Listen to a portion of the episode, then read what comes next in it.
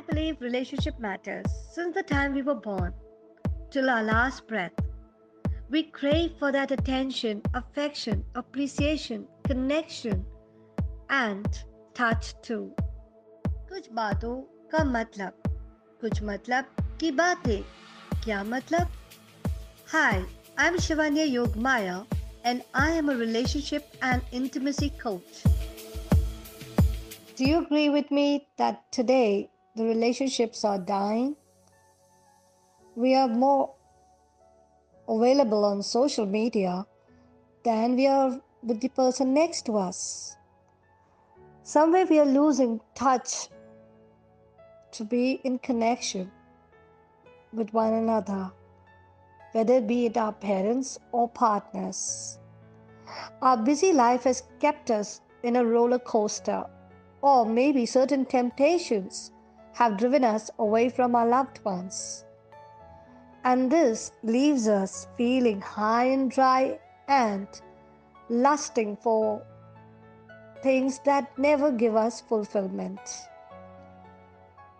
Then we need to learn to understand that what are the roots and why should we honor and desire happy, harmonious, healthy relationships. First of all, let's understand why relationships are important. First and foremost, relationships are essential for many reasons, such as increasing our emotional well-being, creating stability, learning how to be a good friend or mate, having someone to count on and trust in times of need, and someone to vent when we face challenges, and friends to make us laugh and take away our loneliness, and much more. Each of our relationships offers us different kind of satisfaction and growth. It is natural to desire relationship and connection with the people who make us feel positive and loved. Relationship oftentimes are the glue that holds us together during the times of stress, just as you see it now in the pandemic. And when we face life difficulties with the loved ones, it becomes even easier. It's like a half battle won. Without relationship, we would be deadened or lifeless and lack of connection with our own selves.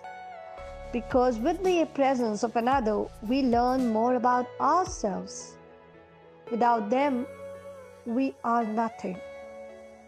I wouldn't say that we can't be happy with our own self. Yes, we can. Aloneness and loneliness are two different things. So don't get me wrong. But having no healthy roots, whether it's with family or with friends or colleagues at office or social structure, if we are missing out all of this, we are missing much or denying much to ourselves.